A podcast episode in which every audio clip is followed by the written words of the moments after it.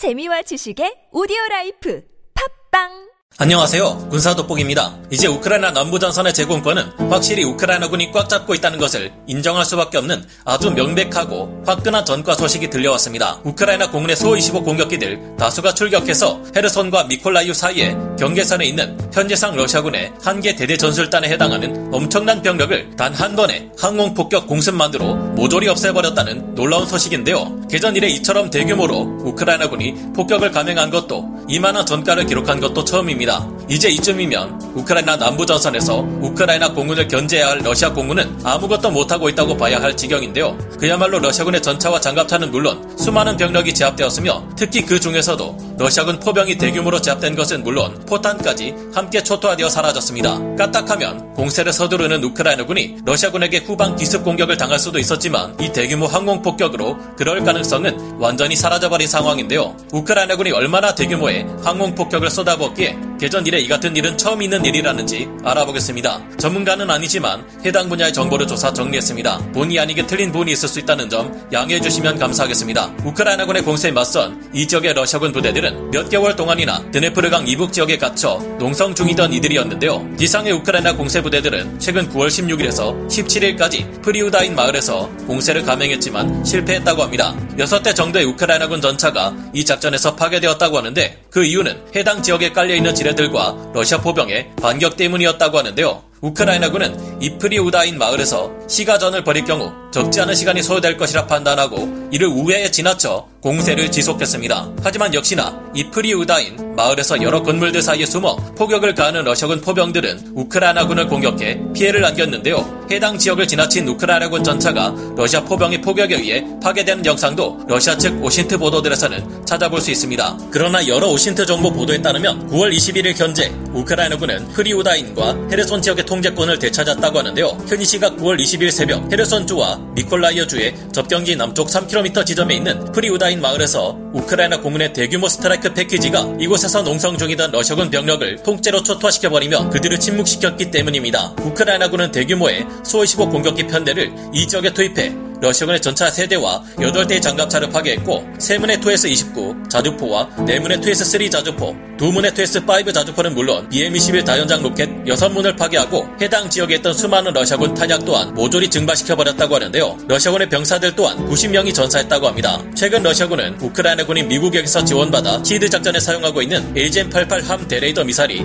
전혀 두렵지 않다고 큰 소리 쳤는데요. 우크라이나 전장의 러시아군은 우크라이나 공군기들의 폭격을 방어하는 강력한 아군의 다층 방공 시스템으로부터 보호받고 있다고 했습니다. 하지만 큰소리 쳤던 그들의 생각과는 달리 러시아군의 방공 시스템은 남부 헤르손 전선의 프리우다인 마을에서 아무런 역할도 하지 못했습니다. 개전 이래 이처럼 우크라이나 공군이 본격적인 항공 폭격으로 러시아 지상군을 타격해 날려버린 것은 처음 있는 일인데 이번 단 한 번의 공격에 러시아군의 한 개 대대 전술단이 한순간에 사라져버렸는데요. 러시아군이 자랑하는 다층 방공 시스템이 정말 그들의 말대로 제대로 작동했다면 이 같은 일은 벌어지지 않았겠죠. 그런데 이처럼 전선의 상황이 최악으로 치닫자 결국 러시아의 국가 두마가 이 전쟁에 국가 총동원령 및 계엄령과 관련된 법안을 통과시켜버렸습니다. 이를 두고 군사 전문가들에게서는 현재 두 가지 해석이 나오고 있는데 둘 중 부정적인 분석에 따르면 아직 러시아에 남아있는 최후의 구식 장비들과 대규모 병력을 동원해 전선에서 전과를 거둘 수 있을 만한 곳에 최후의 대공세를 실시할 수 있다는 분석이 나오고 있는데 이를 입증하는 증거들도 속속 등장하고 있습니다. 현재 러시아는 이를 위해 제4군단을 편성하는 데 집중하고 있으며 총동원령 발효 시 동원될 300만 명의 예비군들이 사용하기 위한 구식 장비들을 계속 꺼내오고 있다는 것이 여러 OSINT 보도를 통해 전해지고 있는데요. 만약 러시아가 정말로 국가 총동원령을 내리고 쥐어짤 수 있는 모든 병력과 장비를 동원해 추가 공세를 가해온다면 이는 러시아군 최후의 공세가 될 확률이 높은 상황입니다. 불과 얼마 전까지 러시아군이 점령하고 있던 하르키우주 전역은 9월 초 우크라이나군의 공세로 인해 통째로 우크라이나 쪽에 넘어갔고 나머지 동부 전선에 남겨진 러시아군 부대들은 분열 양상이 깊어지며 많은 이들이 우크라이나군 공세 부대에 의해 각개격파 당하고 있기 때문인데요. 러시아군이 유일하게 공세를 가하고 있는 바흐무트 솔레다르 지역에서는 러시아군의 진격이 매우 느리기는 해도 효과가 있는 것처럼 보입니다. 하지만 자세히 알고 보면 그렇지 않은데요. 바흐무트 시는 낮은 언덕들 사이에 자리 잡고 있는데 이곳을 공략하려면 이 주변의 언덕들을 모두 장악해야만 의미가 있습니다. 하지만 현재 이곳 러시아군의 공세 부대는 고지대를 전혀 전혀 점령하지 못한 채 낮은 지대에서의 진격에 힘을 빼며 의미 없는 전력 낭비만 하고 있는데요. 러시아군은 바흐무트 시가지로 들어가려면 동쪽 주변에 있는 두 개의 언덕을 지나가야 하는데 이곳에는 요새화된 우크라이나군의 방어 진지가 포진되어 있습니다. 만약 러시아군이 이 언덕에 우크라이나군 방어 진지를 격파해버리고 바흐무트 시로 돌아가 콘크리트 건물들을 방패 삼아 시가전을 벌인다고 해도 여전히 불리한데 나머지 언덕들에서 우크라이나군의 포격이 쏟아질 확률이 높기 때문입니다. 최근 코데마 주변에서 러시아군 부대가 언덕의 고지대에서 공격하는 우크라이나군의 포격을 맞고 돈좌되어버린 사례를 생각하면 러시아군은 함부로 이 지역을 돌파할 수 없는 상태인데요. 이 지역은 하나의 언덕을 장악하고 내려오면 또 다음 언덕을 넘어가야 하는 구릉지 형식의 지형이기에 러시아 공세부대가 언덕 위에 우크라이나군 방어진지를 돌파해 장악할 역량을 가지고 있다 해도 적지 않은 피해를 감수해야 하는 이런 공격을 몇 번이나 반복하다가 제풀에 지쳐 쓰러질 판입니다. 러시아군이 바흐무트를 공격하는 이유는 우크라이나군에 의해 포위된 리만의 루한스크 군단이 시간을 벌어주는 동안 바흐무트를 장악해서 리만의 우크라이나군 공세를 돈좌시키기 위한 의도인 것으로 전해지고 있지만 글쎄요. 어려울 듯 합니다. 만약 러시아군이 국가 총동원령에 의해 최후의 대규모 공세를 우크라이나에 가하게 된다고 해도 이들을 무장시킬 제대로 된 장비가 없는 마당에 우크라이나 군에서도 이에 대비해 서방으로부터 M1 에이브람스 전차를 비롯한 추가 군사 장비 지원을 요청하고 있습니다. 게다가 이제는 서방 국가들의 제재로 인해 반도체를 구할 수 없게 된 러시아이기에 더 이상의 첨단 군사 장비 제작은 불가능한 상황인데요. 러시아는 애초에 화약이나